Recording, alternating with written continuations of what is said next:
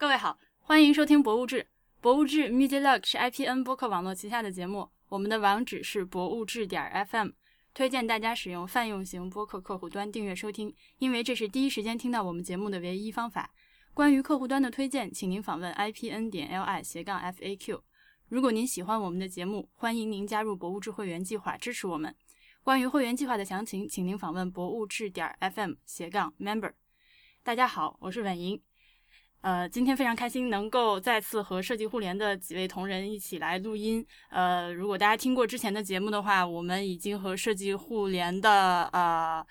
奥雷伯曼先生和顾林女士都已经录过一期节目了。呃，但是上次是英文的，所以呃可能略有门槛。今天我们来录一期中文的节目啊，先跟大家介绍一下今天的几位嘉宾。呃，首先是设计互联的高级策展人 Carrie，Carrie 跟大家打个招呼。大家好。然后还有呃，那个上一次在和那个国家博物馆的研制录音的节目里面，已经跟跟大家提到过的黎肖南先生，他是设计互联的展览负责人。肖南跟大家打个招呼。Hello，大家好。呃，然后最后还有顾林，顾林是上次出现过的。呃，对的，我我是因为现在我们讲话都能听到自己的声音，所以今天可能讲话。整体状态都会有点魔性 吧。你们的那个耳返，行行行，呃呃，就是我刚说过没？咱们上次的那个节目是英文录的，可能会有一些那个听众没有听下去。咱们呃上来还是先跟大家介绍一下设计互联是是个什么，是干什么的。呃，顾林，你来介绍吗？嗯嗯，我们是一个新的以设计为主题的文化平台，然后我们有着实体的空间在深圳蛇口。嗯，这是由日本的建筑大师郑文彦先生操刀设计，也是他在中国唯一的一个项目。嗯，它是一个临海的，嗯，这个大体量的，呃，综合性的文化 机构。就是它不只是一个博物馆，我们有展展览的空间，我们有四个展厅。呃，但是除了展览空间之外，我们有大量的呃开放的公共区域，然后也有一些商呃商业的区域。我们还有一个剧场，还有一个多功能发布厅。呃，所以它是一个非常集成式的，还有餐饮区域，有一点像是一个迷你城市。OK，嗯，那在这个展厅里面，我们今天着重就会向大家家介绍我们的主展厅的展览。以及这个展览策划背后的故事，呃，那和文化部分相关，我们有一个英国的很厉害的合作机构，呃，是英国呃国立维多利亚和艾伯特博物馆，也就是 V&A。嗯，那除了在这个实体的空间里面做活动之外，我们也希望变成一个更呃泛用型的 平台，呃，就是。呃，和各种设计行业连接，比如说我们和呃设计三年展，米兰的设计三年展会呃签订一些呃就是不同的合作内容，包括学术研究，包括把他们的展览带过来，嗯，包括我们前段时间和大英呃 British Council 啊英国国，因为我一直能听到我的耳返，所以我有点错乱，嗯。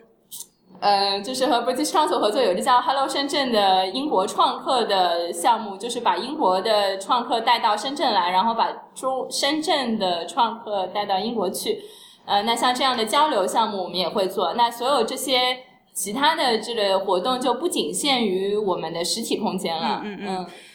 大概就是这样的情况，所以确实是一个很难用一句话定义和描述的一个机构。不好意思，你本来是希望我在半分钟之内讲，那倒没有，因为它确实是，呃，我们之前在聊的时候就有这样一个，因为它，嗯，肩负了很多的功能和怎么说愿景吧，然后，呃，是一个比较新型的文博类机构，我觉得，就是它并不是一个传统的博物馆，也不是一个画廊，也不是你，you know，就是不不能用一句话去，所以还挺好玩的。但是，呃，既然既然你刚刚提到了那个。个呃 V N A 就是哎，好玩的是这个博物馆原来它的中文官方名称是呃英国国立啊维多利亚和艾伯特博物馆，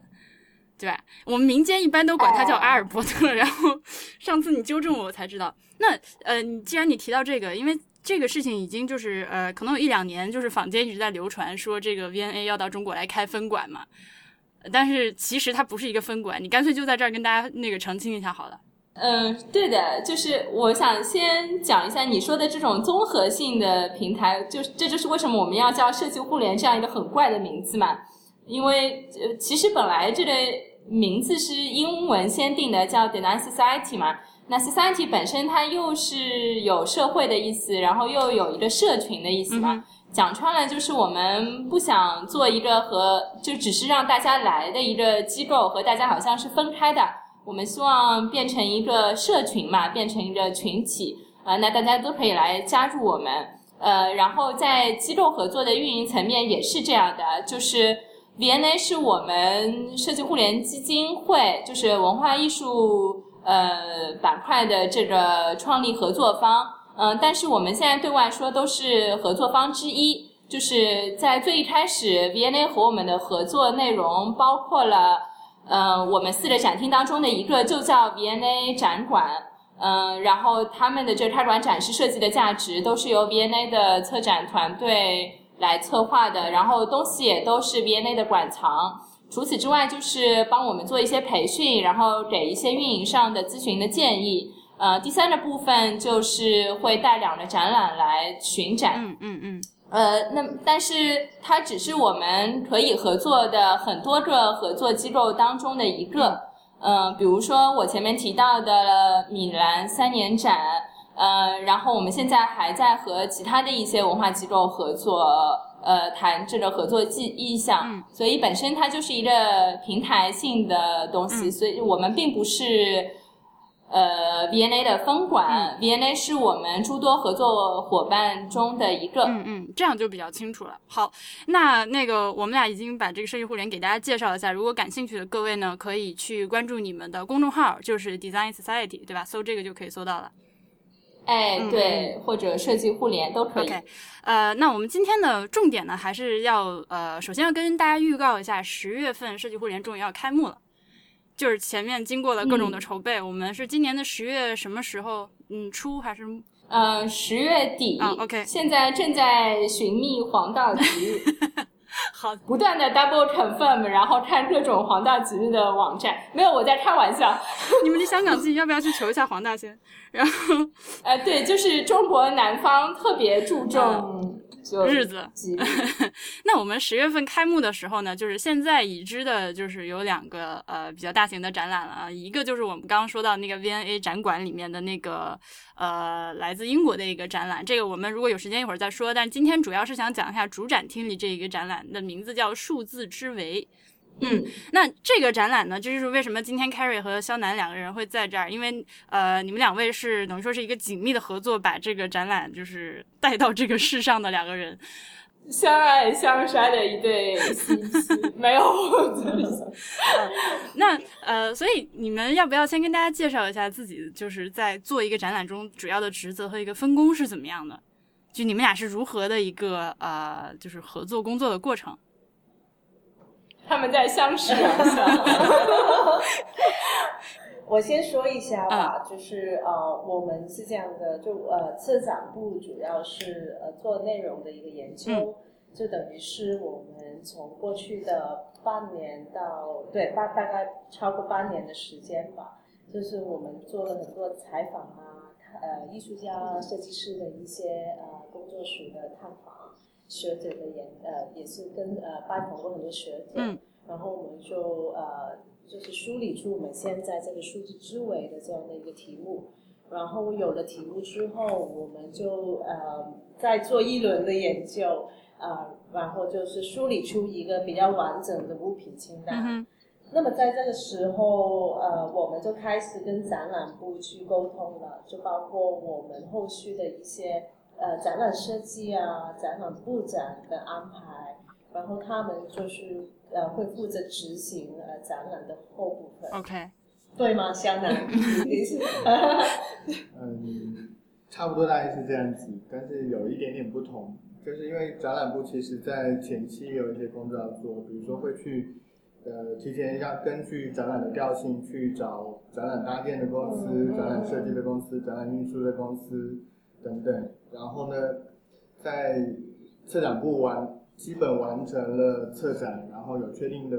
作品清单，那我们就可能要根据央企的各种嗯庞杂的流程，然后哦，对对对，补充一句，我们的主办方是招商蛇口，就是有一百四十五年历史的中国大央企嗯。招商局下面的一个城区发展的集团公司。你这样说容易引起歧义。中华人民共和国才多少年？算了算了，我不要。我们是对的，是中国近代史上少有的有连续历史的公司。好好好，我们这个话题要打住。那，哎，我我，所以我们刚刚就是你们俩这个介绍，我觉得基本上听上去还是那个 Carrie 指挥肖楠，就是 没有没有，我们是一个合作的关我系。开玩笑，开玩笑。啊，我们也在试图打破这种。那我们说回展览啊，首先，呃，我在你们那个就是呃，现在目前官方的这个宣传里面不是太确定，它是一个固定的展览还是一个临时的展览啊？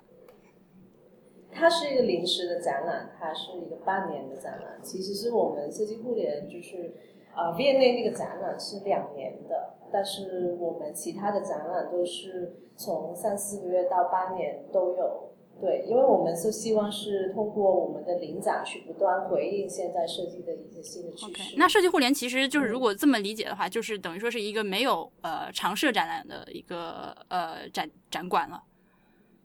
哎，对的，V&A 的这个这个展馆叫半场式啊。是的，是的，是的。呃，你还在笑自己的耳返的声音吗？对的，不好意思。没关系。那呃，这个展览就是数字之维，我觉得可能呃，光是给大家看名称就是。不太能够 get 到它到底是一个讲什么样的展览，要要不然那个 Carrie 来跟我们介绍一下它大概是什么内容？嗯，数字之维就是维的意思是一个维度，嗯就是如果是就是你好像你进入了一个数字的世界，嗯这个意思。那我们呃英文就像 Minding the Digital，也是我们馆长去提名的一个 名称。那为什么叫 Mind 那个 Digital 不叫 Digital Mind 了？因为我们其实想要通过这个展览，让观众去想象未来的数字世界，而不是我们去说数字世界是一个怎么样的世界。对，就是我们希望可以，就是展览也是一个呃开放沟沟沟通的一个平台。啊，你但你这么说就很明很明白了，因为我下一个问题本来是想问你，这是一个更呃偏向于陈列性的展览，还是一个更沟通性的展览？那你这样的一个解释就直接回答了我这个问题。就其实都有，就是呃，我可以说我们有三层嘛，就是相遇、交互与参与。那为什么有三层呢？就是因为呃，我们希望观众的角色从一个观观赏展品的角色到他参与在这个展览的一个角色。那你说的这个三层，其实就等于说是这个展览的三个部分，或者说三个章节，它是对对，呃，哎，我现在再再简单的说一下这个展览的一个呃呃叙述吧。OK 就是我们其实是希望可以通过设计，呃，去看待数字对于我们的生活以及人际关系以及社会的一些呃影响。而且也会探索，就是呃，设计到底可不可以融合科技的革新与人文的价值。所以呃，我们分了三层，就是刚才说了，除了是代表观众的一个体验的改变之外，其实也是代表我们展品的类型。呃，相遇其实是比较静态的一些展示，那交互其实一开始就会有一些互动的作品。那参与他们就不单单是在跟作品去互动，他们也会呃根据他们在这个展览学到的一些知识去做一些呃自己的设计。对，啊，那这其实它是一个层层递进的一个关系。可以这样说。OK 对。呃，那它就呃，我可不可以理解成就是从展览的那个感觉和设计上，它会是一个越来越进入式的呃被包围的那种那样的一个展览？可以这样说，对。我们其实就跟普通的展览不一样的地方是，我们有一个所谓的 maker space，、嗯就是但是可能是呃呃，创客空间，嗯对创客空间，就是呃，也其实简单来说，就是观众可以呃体验到设计是什怎么一回事，他们也可以用到很多开源的呃硬件啊、套件啊去做自己的设计。我们很多的工作坊以及我们的驻场设计师的活动也会在那儿发生。OK，那呃，像我看到你们现在已经公布出来的一些展品呢，基本上是我觉得呃，可以说是一个科技和艺术的呃结合的更多的一些东西，就是说它并不是一个呃嗯日常生活的数字化的这样一个这样的一个关系。就是你们可能我我不知道我的理解有没有问题，就是还是想更多的从一个艺术上的或者给人启发的这种。呃，角度来展示这个生活和数字、数字就数字生活这样东西。呃，其实我也我我不可以说是技术跟艺术的一个结合，嗯，我可以这样解释吧。其实，因为我们这个展览的定位是面向未来的，所以它是具有未来的指向性的。嗯所以我们有一些作品，它可能看起来比较像艺术，是因为它代表了一个呃前瞻前前瞻思维的一个方案吧，或者是一个点子吧。所以它展示的形式可能会比较像艺术作品，但其实他是通过这个作品去提问，到底未来的设计是怎么样？OK，嗯、那么就是说到说到核心里面，他最后还是落到了设计这两个字上。其实，对对，我最后最后的落脚点还是要问这个跟未来的设计有什么关系？对，这个其实也是代表了我们对设计的定义，就是也是一直在改变嘛。就是以前可能是一个比较就是静态的一个物品，或者是设计跟我们关系，可能是它改变了我们对美学的一个的的观感。但是到了交互那个部分，我们是希望观众可以理解设计是可以改变我们的体验的。OK，对，嗯哦，那就是可不可以稍微举两个例子？因为可能我们这样讲，大家会觉得有一点摸不着头脑。嗯有点抽象，对对对，有点啊抽象。我们我们给大家举两个例子好不好？可以啊。那在相遇那个部分，我们是请了德国的 Stuttgart University 斯图加大学的一位一位教授、嗯 Akim Mangus。呃，Akim Mangus 他的三件作品，那第一件作品它是呃，它是一个 research pavilion，就是一个研究性具有研究性的一个亭子，嗯它是在二零一三年做。但那它这个亭子的特点，除了它是仿生的一个设计以外，它也是。呃，在尝试怎么可以用机器人来建造这个亭子，嗯。嗯就等于是这个是全球一个非常前瞻性的一个尝试，嗯所以我们就觉得，就是我们也会探探索在到底，就是在未来，就是如果我们是用到很多机器臂去建造设计的话，它的整一个机理或者是它整一个造型会有什么呃什么样的改变？那么在第二个部分教顾了，其实我们有呃，我们也呃委托了一呃香港的一位艺术家叫 Keith Lam 李金杰，对他现在做了一个作品叫 Embodied Dimension，、嗯。就是还没有中文的名字，那意思就是说，它这个空间是可可以根据你身体呃的一些数据来互动的，也是代表代表了未来的智能家居的一个发展。嗯然后最后啊，最后那个部分其实比较特别，嗯。就是我们有一部分是根据我们自己做的一个新设计生态的研究去做的。呃，这个新设计生态是通过一个可视化的装置去表示，而也是也会是一个互动的游戏。嗯那这个互动的游戏希是是希望观众可以参与在这个新的设计生态里面，知道他们在未来到底他们跟呃是设计或者是跟一些生产的方法跟整一个呃设计的系统有什么关系？，OK。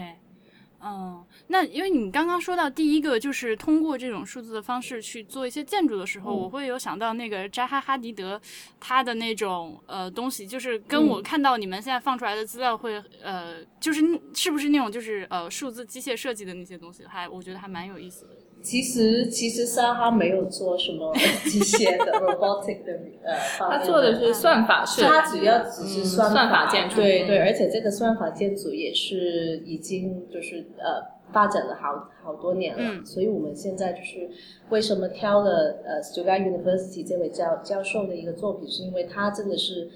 最前沿的就是把这种东西就是更 push forward。对对对对，OK，那呃，接下来的问题可能我我我想可能是对肖楠的，就是呃，你们在有了这个点子之后，要出去找这些展品和联系各种各样艺术家的时候，这个活儿是是谁的？是肖楠的吗？然后把这些东西谈过来。呃，我觉得我们两边都有吧。OK 就我先补充一下，就是我们会，我们策展部会先跟一呃参展人去确定我们的合作关系，嗯以及我们的我们到底展出什么作品。OK OK，然后我们大概有了一个清单，然后向南就会开始就是跟进其他的部分。你呃，向南你可以解释一下。对，策展部门基本会把确定的艺术家、确定的作品，然后大概需要的费用，然后比如说这包括甚至到怎么付款，然后作品的所在地点，就前期的第一轮的资料，只有策展部门会全部收集齐。但是给到我这边，我会跟所有的艺术家再联系，然后去确认所有的细节信息，然后去跟艺术家签所有的合约，然后开始进入到对接艺术品运输、呃搭建、呃作品的专线，然后组装等等所有的细节。就是一些比较落地的这些工作了。哎，对对对，都是执行面的嗯。，那你这次就是在这个操作这个展览的过程中，有没有觉得呃一些呃呃有遇到一些比较和其他之前的经验不同的重点或者是难点之类的东西？嗯，这次展览怎么说呢？嗯因为他的作品来源非常的复杂，嗯总的作品大概有来自十个国家、十七个城市，嗯，然后中间也有非常多蛮有名气的艺术家，所以有些艺术家会要求，比如说指定的运输商，嗯，呃，指定的保险公司，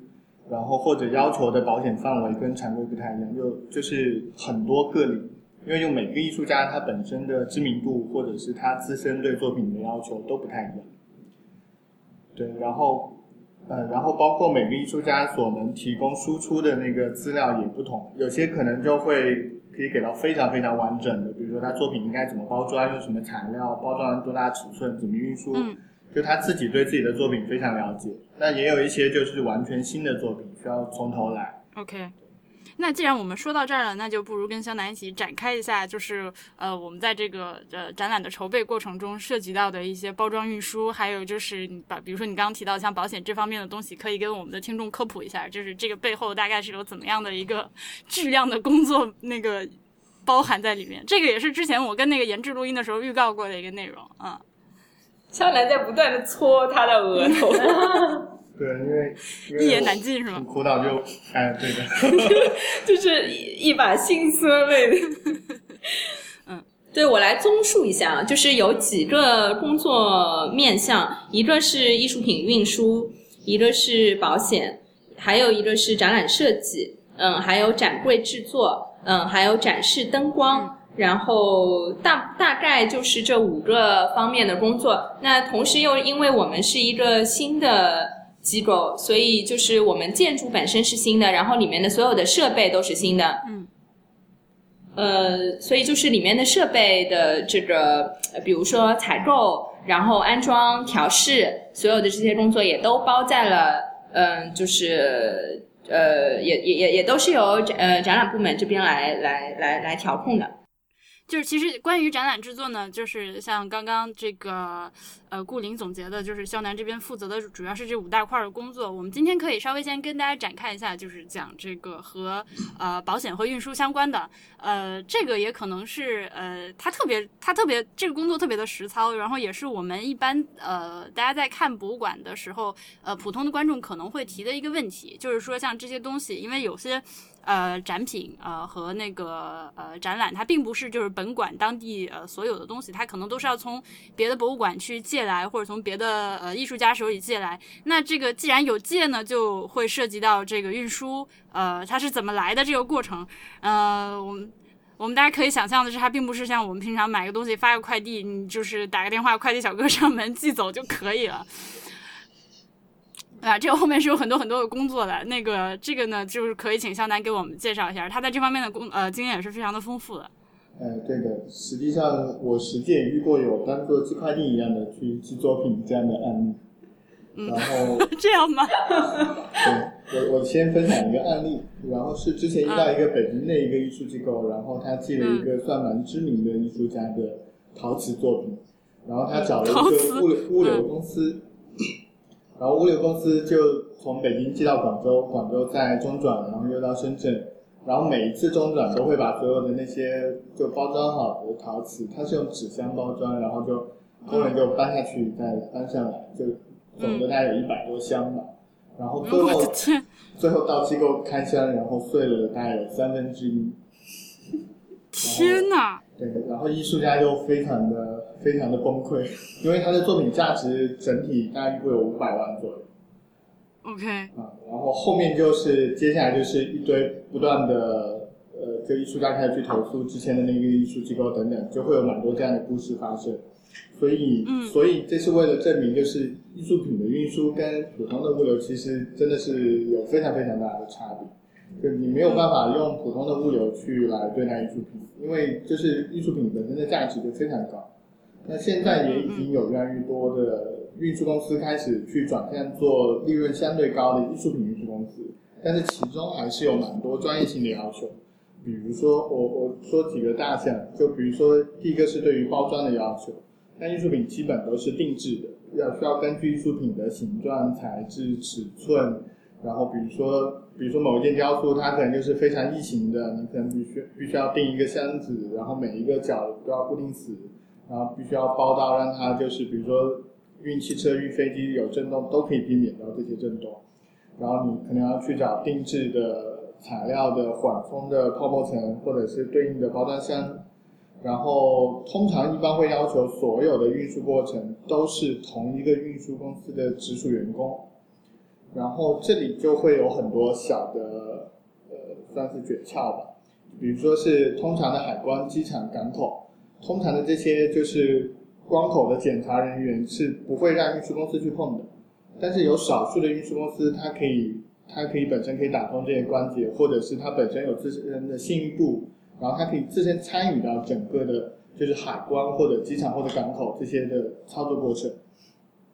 然后除了这些以外，就实际的在运输过程，通常会要求，比如说作品是不是需要恒温恒湿的一个一个货柜，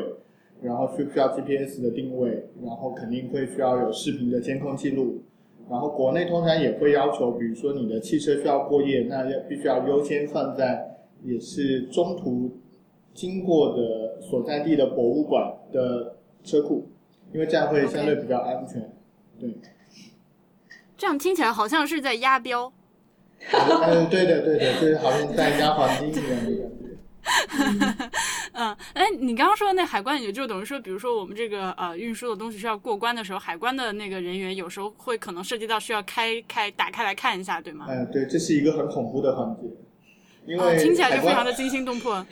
因为海关人员他通常不知道里面装什么，他也不一定会就很小心的去帮你很小心的开启，很小心的又封闭回去。他可能就是把你当做一般一般货品这样去打开去封存。所以很多时候经海关开箱之后的作品，再运到你的展览所在地，就就你重新打开就是不是单只包装那个样，可能就是很混乱的，甚至会有一些作品会有破损。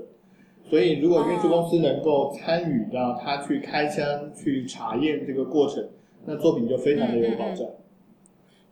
明白明白。呃，那我们是不是呃，就是在这种这种这个押运的过程中，通常是会有一个押运员类似的角色？呃，对的。然后像国外的艺术机构，他一般也会请自己所信任的押运员来全程押运、往返，然后两头的包装、装箱和。稻城的开箱检查，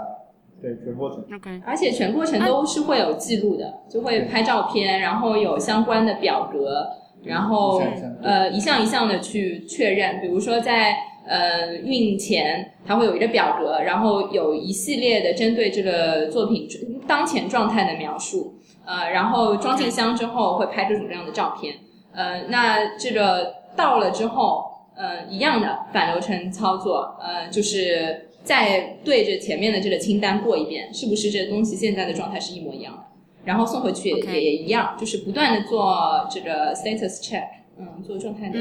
确认。那其实说白了，它它说白了就还是寄快递，只是说寄的东西比我们一般的快递要贵重很多。一呃，就是一旦发生了任何问题之后，那个后果严重很多，所以我们就会在每一个环节更加的去小心。嗯，那结果导致的结果就是呃，我们花很多的功夫下去，然后它也确实最后会产生非常多的成本。对，就我们其实要和各种各样的运输公司，然后安保公司对接，就对接的方方面面也很多。OK，那国内现在有有没有一些就是呃可以叫得上名字，就是非常专业的做做这个艺术品运输的公司呢？呃，国内非常专业的应该只有一个叫华协真品，然后就据据说他曾经是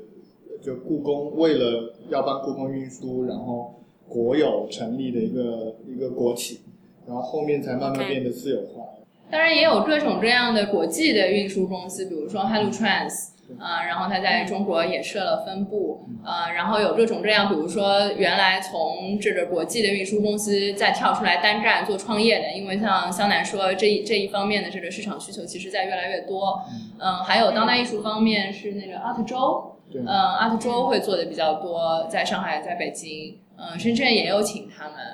嗯，对，有有有有一些这样的公司。呃，那这个是我们刚刚说到的运输的部分，然后还有一个比较好玩的是保险，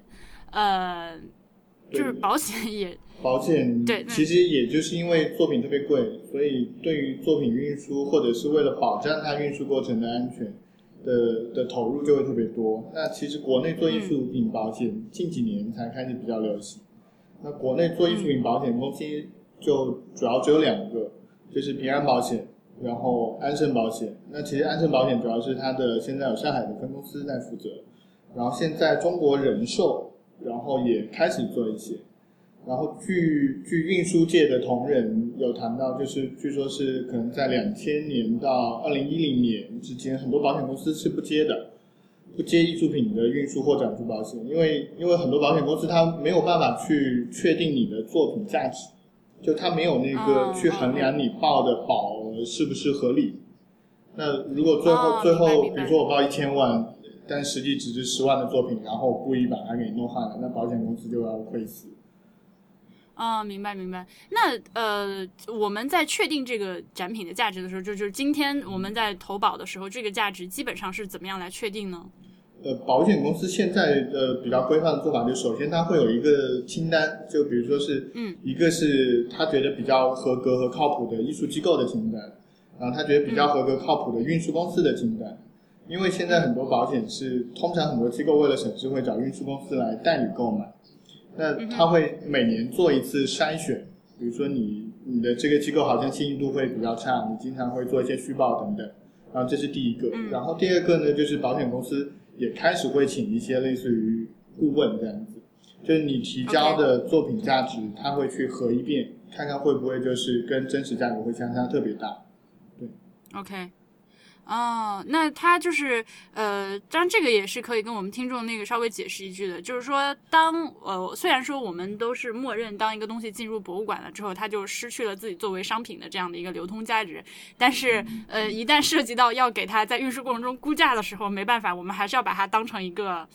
呃，有有商业价值的东西去算它这个价格的，嗯，呃，就是即便是作品进入了博物馆，它也并没有完全丧失它的商品价值。嗯，我们可能通常大家去买买画，嗯，可能是去画廊买画，嗯，但是画廊是我们所谓的一级市场，呃，那艺术市场的二级市场就是拍卖市场，呃，我们经常会看到一些新闻说，呃，什么什么。呃，比如说文艺复兴的一个什么大师的这个作品，然后从一个博物馆呃卖到了另外一个博物馆，呃，那就是博物馆本身它每年它会买新的作品，但同时它也会卖新的作品，嗯呃，所以就是即便是就只不过这样的流通，它是在拍卖市场是一个相对比较小范围，不是那么公众化的一个市场。嗯，对，而且各个国家就是对于博物馆，就是出售自己的馆藏，其实是有一个非常严格的监管的，不是说你什么东西想拿出来卖就能拿出来卖。对的，对的，对的。嗯，就但所以就是但我只是想说，就是呃，东西进了博物馆，并并不意味着它肯定就会丧失它的商品价值。嗯，就不是说它永远就沉睡在这个仓库里了。那那我们再说回这个展览的那个内容好了，因为我其实是对，嗯，怎么说，就是你们最后想要呃。呃为之奋斗的一个目标，也就是这个展览想要传达的一个理念是非常感兴趣的。因为我 IPN 就是我不知道你们知道，其实呃。旗下的这几档播客节目，就是常常会呃关心一些和呃科技未来呃这些相关的一些话题。然后我们的听众呢，其实也是呃我可以说博物志的听众将是你们这个展览的这个超级密集的一个呃目标受众吧。嗯，就是我们都会在日常生活中去思考这样的一些东西。比如说，我个人其实非常感兴趣的一个展品是，呃，刚刚呃，就是我们提到这三个章节：相遇、交互、参与，呃，最后有一个那个开源的房屋这样的一个东西，嗯。它是呃嗯嗯嗯呃对，像像这种的东西，就是它真正是从呃一个很未来、很科技的角度，把这个东西运用到了呃可以解决一个日常生活问题的一个东西。可能是我们看展览看到最后，像这种东西，呃更容易和参观者产生这种呃实际的互动，嗯。怎么说呢？我我不知道，就是呃，你们最后做出做完这样一个展览之后，就是除了给大家展示那种就是科技对于呃未来的生活的这样的一个如何影响我们的设计以及我们如何理解设计，呃，想让参观者看完这个展览之后有怎样的改变吧？这么说吧，嗯。有怎么样的改变？我觉得就是，呃，他们可能以前觉得，就是在看这个展览之前，他会觉得跟世界，呃，这设计跟他们没有什么关系，或者是他的关系就是我平常生活里面的一些物品。嗯。他们也没有想过，其实自己也可以做设计。那么为我们为什么最后也会把维基房屋啊、Open Desk 就是开桌那些展品都放在里面？是因为我们想要传达这个信息，就是在未来，其实通过数字的科呃科技以及呃工具，他们都可以动手去做，就是解决自己的问题。人人都是设计师，对，人人都是设计师这个意思。OK。啊，那这样就非常的明白了。我就是现在大家就是各种期待去看这个展览就好。那呃，对了，我还要再问一句，这个展览收费吗？嗯，收费的票务是这样的，就是我们一共有几个展厅，然后主展厅的数字之维，然后单独有一个票价，呃，现在定的是六十人民币，还是比较亲民的一个价格。然后呢，就是呃，如果包了就是 V&A。呃，VNA 的这个呃，就是 VNA 的展馆在内，就是会有一个套票，然后两个馆一起看就是呃一百。嗯嗯，然后我们我们还有另外一个展厅是观复博物馆，然后观复博物馆是单独售票的，是一百。然后如果统一再再打包满呢，应该就只要一百五就可以看三个展厅。哦。大概就是这样的定价。那我们会预计在八月份的时候开始销售早鸟票和这个会员会员套票。那到时候我们还会有一些就是呃优惠，就如果买的早的话，可能就整整体都可以打五折。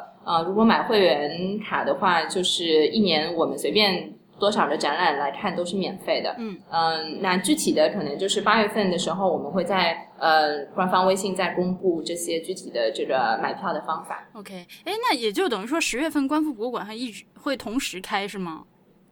嗯，对，同时开。哦，原来是这样。那咱们有机会的再录一下关于观复博物馆的内容。那呃呃，对，不好意思，我们东西实在是很多。那呃，有没有周边的产品呢？这次展览？嗯，有的，我们也在规划博物馆商店，嗯，所以会有一些，嗯嗯，自己自有团队开发的呃产品，这可能包括几个条件，一个是我们呃品牌衍生的，因为设计互联有一个比较漂亮的 logo，然后这个 logo 是基于中国汉字米字格，就小时候大家写字的那个那个那个方块。田田字格的这个这个灵作为灵感，呃，衍生出来的一个 logo。那这个 logo 本身它会衍生出各种各样的视觉元素，然后我们可能会做一些衍生的这个呃单肩包啊，然后 U 盘啊，然后嗯漂亮的笔记本啊，然后我们也在考虑，比如说和 Mostly 之类的品牌合作，嗯，呃，那这些就是和品牌相关的一些衍生品，呃，会会做成礼品，大家可以来买，或者是如果加入了会员就可以送。嗯，那除此之外，我们还有一些和展览内容相关的一些衍生品的开发。呃，那可能是基于不同的这个作品。嗯，那除此之外，我们还会有展览相关的出版物，嗯嗯，出版物也会在博物馆商店里面销售。那还有就大部分都是和现在看到的这种设计创意类的商店很像，就是和各种各样的品牌合作。嗯，比如说那个，嗯，用那个，反正就是各种各样的包啊，然后笔呀、然后了解，嗯嗯，对的，文具类的东西，就和各种各样的品牌合作。然后我们也在看，比如说和设计共和或者是其他的一些国内比较呃做的比较好的一些设计创意的店合作，然后他们做一些呃设计师限量版的这个作品的互换，或者是呃这个商品的这个代。嗯，代售，呃，所以会呃寄售，所以会会有各种各样的方式，嗯。OK，所以现在我这样听你说，就立刻感到了这个就是呃，就是并不是拿国家预算的一个博物馆和你们这种机构之间的区别，因为我就是。就是同样的问题去问，比如说就是某些省级的，就是那种国立博物馆或者省立的那种博物馆的时候，他们就是嗯没有，或者就是我们不需要，就是因为 you know 就是所有的钱都国家给了，所以呃就是有一种听你讲这种就是呃呃这么多的细节，就感受到你们对这件事情就是其实是极其重视的。我觉得一个态度就是，呃，这个也是我们上期节目其实简单的跟大家聊到的，我不知道大家有没有听到，就是说设计互联它并不是一个靠国家养着的一个机构，然后你们是需要通过，哎，Carrie 好像是要离开，所以打和大家打个招呼，因为他好像要好的好的，就和大家说声拜拜。哦啊，非常感谢大家今天呃收听博物志的节目，呃，大家要先说，我我们接着录，我们接着录，我们接着录，我们接着录，好，谢谢 Carrie，就我只是没有让他悄悄离开而已。好的好啊，那我呃就是感谢你今天的访问，嗯，好，嗯我们我们努力接下去。先去忙吧，先去忙吧。好，那所以就是它其实是一个需要靠自己的这个运作来良性生存的一个机构。呃，对的对，所以前面说我们不只是一个博物馆，也是因为我们需要同时去做文化和商业两个部分的运作。那本身我们也相信大家，大家其实比如说还是呃，其实是一个花时间去，比如说花时间去一个咖啡馆，那也可以花时间去兜兜一个很有创意的商店，不只是买衣服，也可以买一些其他的，让自己。呃，就整体的这个生活品质，呃，甚至是这文化品味都有所提升的这样的一些一些东西。嗯，顺带也分享一个信息，其实 V N A 自己的这个博物馆商店做得非常非常好。嗯嗯，那呃 V N A 的博物馆商店其实在中国也有一个合作，呃，那他们也有网上的销售的平台，嗯然后我们也在看是不是呃也可以在这边开发实体的部分，所以说不定我们也会在里面。呃，给大家呈现一些 V N A 商店的这个精品的，嗯呃的精品，嗯。，OK OK 啊，这个至少我本人是很期待的，因为你也知道国内博物馆商店的那个就是大概的水平和质量。嗯，那我我还有一个问题，就是呃，既然是就是我们刚刚说了，就是你们是需要去考虑自己这个收支平衡或者甚至达到盈利的这样一个状态的，那你们在确定一些展览的主题和内容的时候，呃，会不会去呃考虑到这方面的因素呢？嗯，对，会考虑。嗯，所以其实我们有两个核心，一个是我们是一个既国际又国内面向的呃机构，然后第二个就是我们我们希望变成一个磁场，那就是对应这个互联的概念，我们希望去连接呃现在产业行业的一些最新的发展，所以嗯、在展览的比重上面，可能我们会有一个。会有一个这个分配，比如说有一部分像现在我们的两个开馆展，其实相对都是比较学术、主题性、基于研究的，呃，然后非常公众面向的展览，呃，那嗯、呃，但之后我们呃也会有相当的比重，比如说是和一些嗯、呃、特定的行业，比如说嗯家具制造和设计行业，比如说时尚行业、时装行业，呃，比如说建筑，呃，和不同的这个领域呃对应的可能会去做一些行业。当下的这个，嗯，就是最新发展的一些展示性的展览，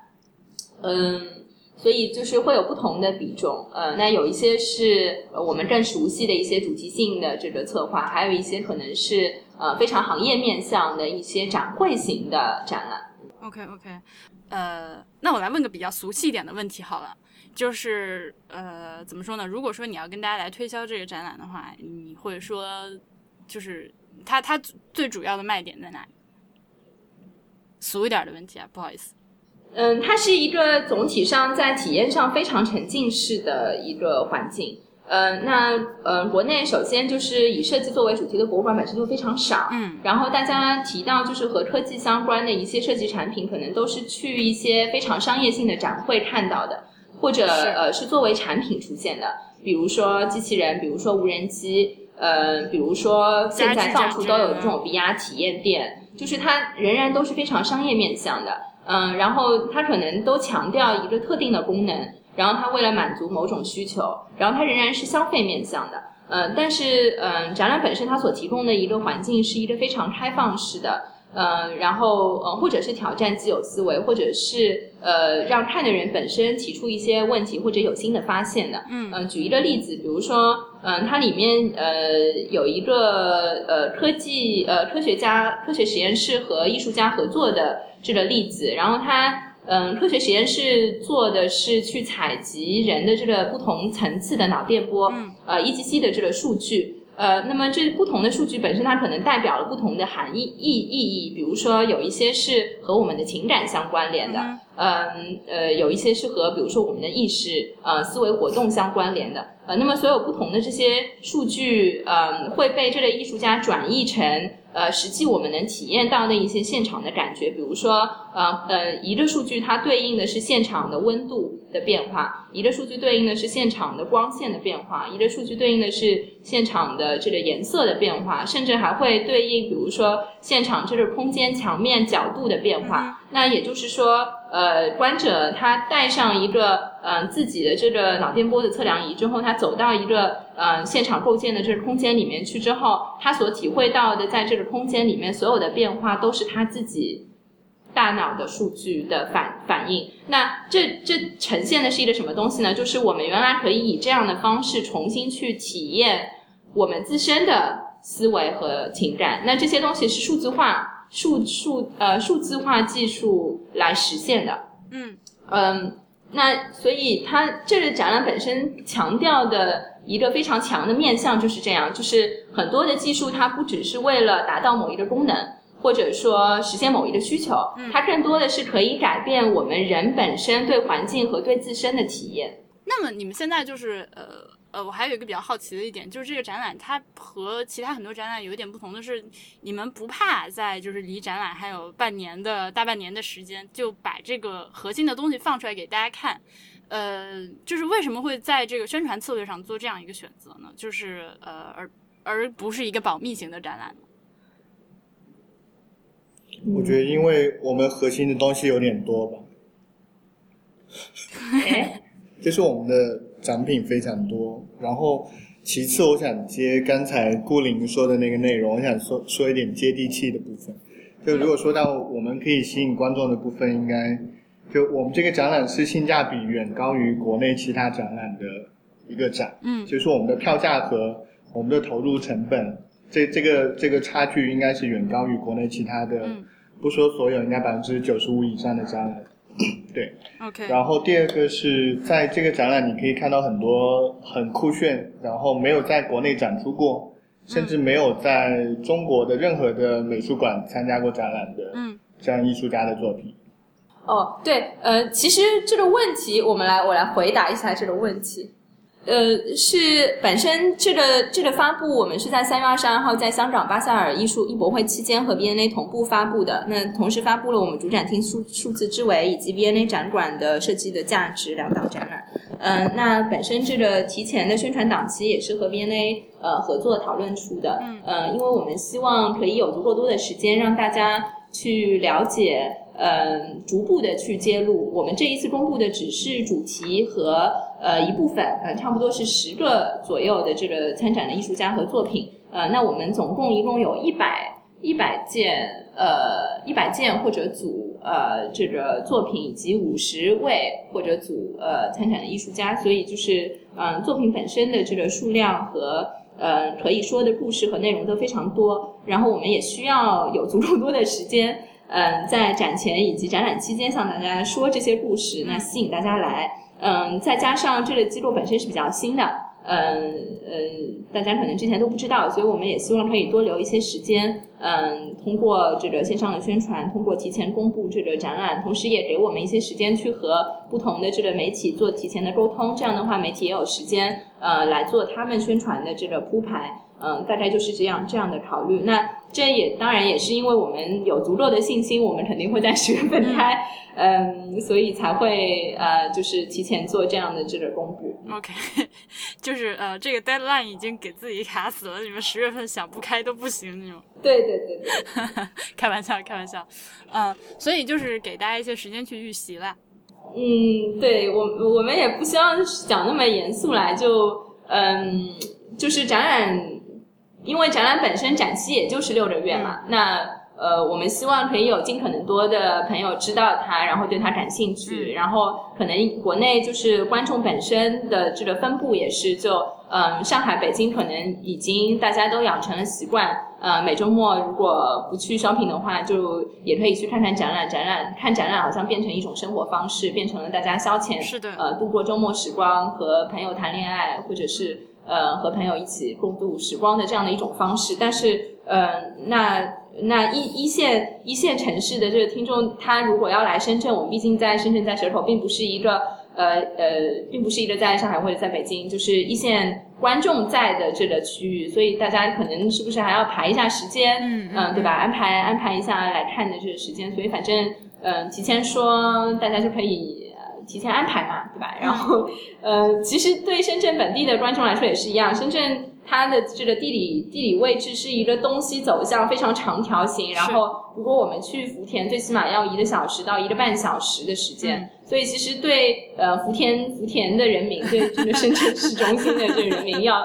要计划来蛇口，也是也是一个需要计划、需要提前安排的事情。呃，反正就是我们想要提前让大家知道，然后大家可以去安排就是。OK，那那最后就是呃，你们俩你们俩之前都是在，因为现在开始那个他已经有事先先先先离开了本次录音，那你们俩是在的，你们俩之前都是和那个公立博物馆呃，在公立博物馆呃那个比有比较长期的工作或者合作经验的，对吧？嗯，对，香南红我认识好久了，认识有七八年，嗯，也也没有那么久，对，他他们没有，我没有我没有那么老了。呃，我之前在上海外滩美术馆工作，然后，嗯，香呃香南自己说吧，在，呃对，呃我之前是在呃 OCAT 的华美术馆工作，然后当时顾林是在艺术世界，艺术界艺术艺术世界艺术，你难难道你已经忘了吗？没有，是重建艺术网是一个艺术网站，嗯。呃，对我当时在做媒体，然后肖楠当时在管这个媒体的传播的工作，然后对我们比较错乱，然后他现在过来管展览，然后我在管媒体的工作，呃，我就从一个媒体成长为了一个管媒体的人，没有没有，然后嗯，OCT 呃 OCT 的中文是华侨城，就华侨城也是一个很大的这个央企的集团，哎是央企，哎对。对，呃，然后。嗯，他们在全国也有各种，就有有在全在全国的各大城市啊，北京、上海、深圳啊，深圳是他们的总部啊，还有还有还有武汉、西安，对，嗯，就是它有它有五个，它在五个城市都设了这个艺术场馆，嗯，也是国内比较大的一个就是呃集团公司做的这个呃连锁呃 美术馆。的比较大、比较大的一个网络，嗯，国内还有比如说像民生，然后，嗯，马上今年年底据说要开的大型的这个宝龙的连锁，嗯，这个对，嗯，所以其实我是想问，你们俩就是觉得到了设计互联之后，和之前的这种工作经验有没有什么非常大的区别？就氛围上、感受上，还蛮不一样的，我觉得，因为，呃，因为设计互联是招商局集团的第一个文化机构，所以。它其实不管从行政权、财务权、人事权，就所有的权限管制，它可能不会像，可能不会像华侨城，或不会像任何一个已经已经有头绪或者有信任的投资方可以下放这些权利。所以在整个的工作过程中，我们要不停的去跟公司各个不了解艺术、不了解艺术机构的人去。反复、反复、再反复，无数次的去解释我们我们在做什么，我们该怎么做，我们需要什么。OK，对，这是一个很艰难的过程。嗯，对，但也是一个非常 rewarding 的过程吧。然后，对，就像香兰说的，一方面就我们内部本身是要花特别多的时间精力去沟通，那那可以说我们的第一批观众就是我们呃 我们集团我们公司里的各个部门的同事，成本部、财务部、法务，然后呃所有的一些这个后勤后勤部门呃做管控的部门，那嗯。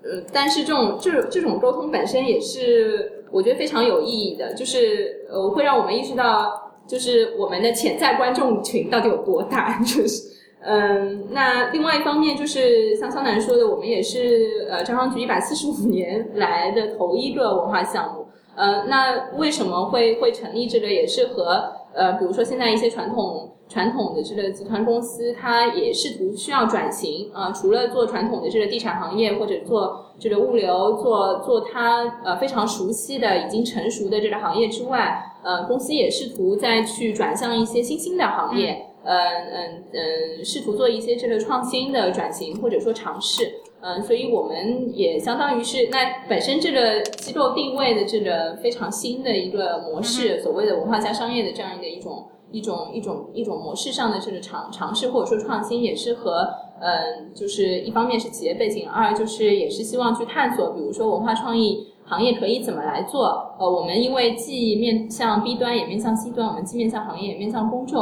啊，所有的这些 engagement 到底怎么来做？嗯嗯，都是对对这个公司来说想要去做的一些尝试。也和这个区域发展相关，就是和和蛇口本身，嗯，在出发重新开发，然后呃周边不断的有一些新的项目，呃，我们附近有蛇口王谷，苹果在华南区域的这个研发总部就就设在这里，然后自贸区，呃，所有不同的这些新的这个城区开发的这整体的网络当中。嗯，我们我们相当于就是承担了一个就是呃企业的比如说社会责任和公共文化构建的这样的一个角色和功能。嗯嗯，就这个片区来说，嗯，我明白明白，就是说等于说在水口片区这块，你们就担纲起来扛扛起文化大旗的这个。对 的这个重任，哎，好，那我们今天就是到目前为止呢，就是大概跟大家讲了一下，就是呃，设计互联大概是一个什么样的机构，然后它呃，就是我们这个疯狂的笑声中，你们可以感受到它大概是一个什么样的氛围，呃，然后也跟大家那个介绍了一下十月份即将开展的，主要是这个主展厅的数字之维，呃，它里面那些内容和呃背后的一些理念，也跟大家透露了一些比较有意思的展品，呃，我们博物志的听众们是不是十月份的？时候可以一起那个走一趟深圳，我们去看看展览。嗯嗯，我们可以送送一批票给博物志的听众。好了，就这么定，就这么愉快的决定。是的，会员活动就这么决定了。是，嗯，好的。哎，那那个我们呃这次的录音差不多就到这里。呃，然后呢，如果呃，就是后面有机会的话，还可以再跟那个肖楠单独录音，或者是我们也可以就观复博物馆的主题来呃，再更深入的聊一聊，给大家介绍一下呃设计互联，就是慢慢让大家熟悉起来。大家再见，我们本期就录到这儿，拜拜。嗯，好的，谢谢，拜拜。